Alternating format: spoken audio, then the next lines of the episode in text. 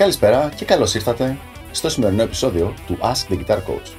Η σημερινή ερώτηση έρχεται από το YouTube και το φίλο του Γιώργο, ο οποίος ρωτάει: Γιάννη, τι σκέφτεσαι όταν σολάρεις στην κιθάρα, όταν παίζεις ένα αυτοσχεδιασμό δηλαδή; Να λοιπόν μια πολύ ενδιαφέρουσα ερώτηση και θυμάμαι ότι αυτή την ερώτηση ακριβώς είχα και εγώ όταν ήμουν λίγο πιο νεαρός και ρωτούσα τους καθηγητές μου στο GAT. Η απάντηση να δούμε αν θα σε βοηθήσει, φίλε Γιώργο.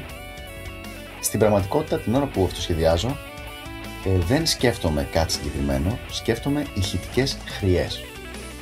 Δηλαδή είναι σαν να έχω ένα καμβά τον οποίο να πρέπει να γεννήσω, να έχω αποφασίσει τις, τις αποχρώσεις που θέλω να βάλω πάνω και με αυτόν τον τρόπο αυτό το πράγμα ακριβώς είναι που σκέφτομαι. Αυτό τώρα ξέρω ότι ακούγεται πάρα πολύ γενικό.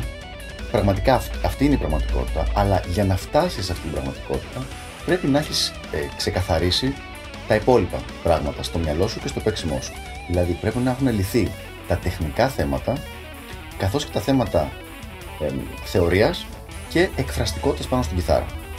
Δεν γίνεται λοιπόν να σκεφτεί εκείνη τη στιγμή ότι χρειάζεσαι μια γρήγορη, πολύ fluid, πολύ legato φράση και να κάθεσαι να σκέφτεσαι ναι, αλλά πώς το κάνουμε το legato σε αυτές τις χορδέ και ποια κλίμακα ταιριάζει τώρα εδώ πέρα και πώς θα καταλήξω ή πώς θα αρχίσω ή πώς δεν θα, δεν θα ακουστεί θόρυβο.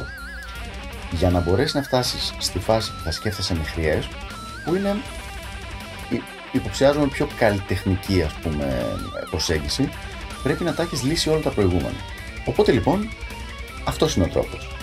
Έχω ένα κομμάτι πάνω από το οποίο πρέπει να το σχεδιάσω, το ακούω κάποιες φορές για να μου έρθουν με κάποιες συγκεκριμένες ιδέες, αλλά όχι συγκεκριμένες μελλοντικέ ιδέες. Απλά, όπως έλεγα, οι χρειές αυτές οι μουσικές που θέλω να περάσω και μετά παίζω πάνω από αυτό.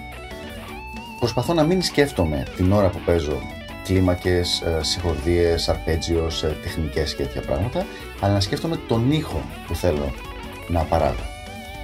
Και πάλι όμως για τρίτη και τελευταία το υπόσχομαι φορά, θα πω ότι για να μπορέσεις να το κάνεις αυτό, πρέπει να έχεις λύσει όλα τα προηγούμενα θέματα. Δηλαδή να μην αναρωτιέσαι εκείνη τη στιγμή για την τεχνική σου, για το πώς θα κάνεις κάτι, να μην αναρωτιέσαι για τη θεωρία, το τι θα πρέπει να κάνεις και να μην έχεις θέματα στην εκφραστικότητα πάνω στο όργανο με τον τρόπο που θες να την κάνεις εσύ πραγματικότητα όμως. Αυτά λοιπόν για το συγκεκριμένο θέμα. Ελπίζω να βοήθησα και τα λέμε την επόμενη φορά στο Ask the Guitar Coach. Γεια χαρά!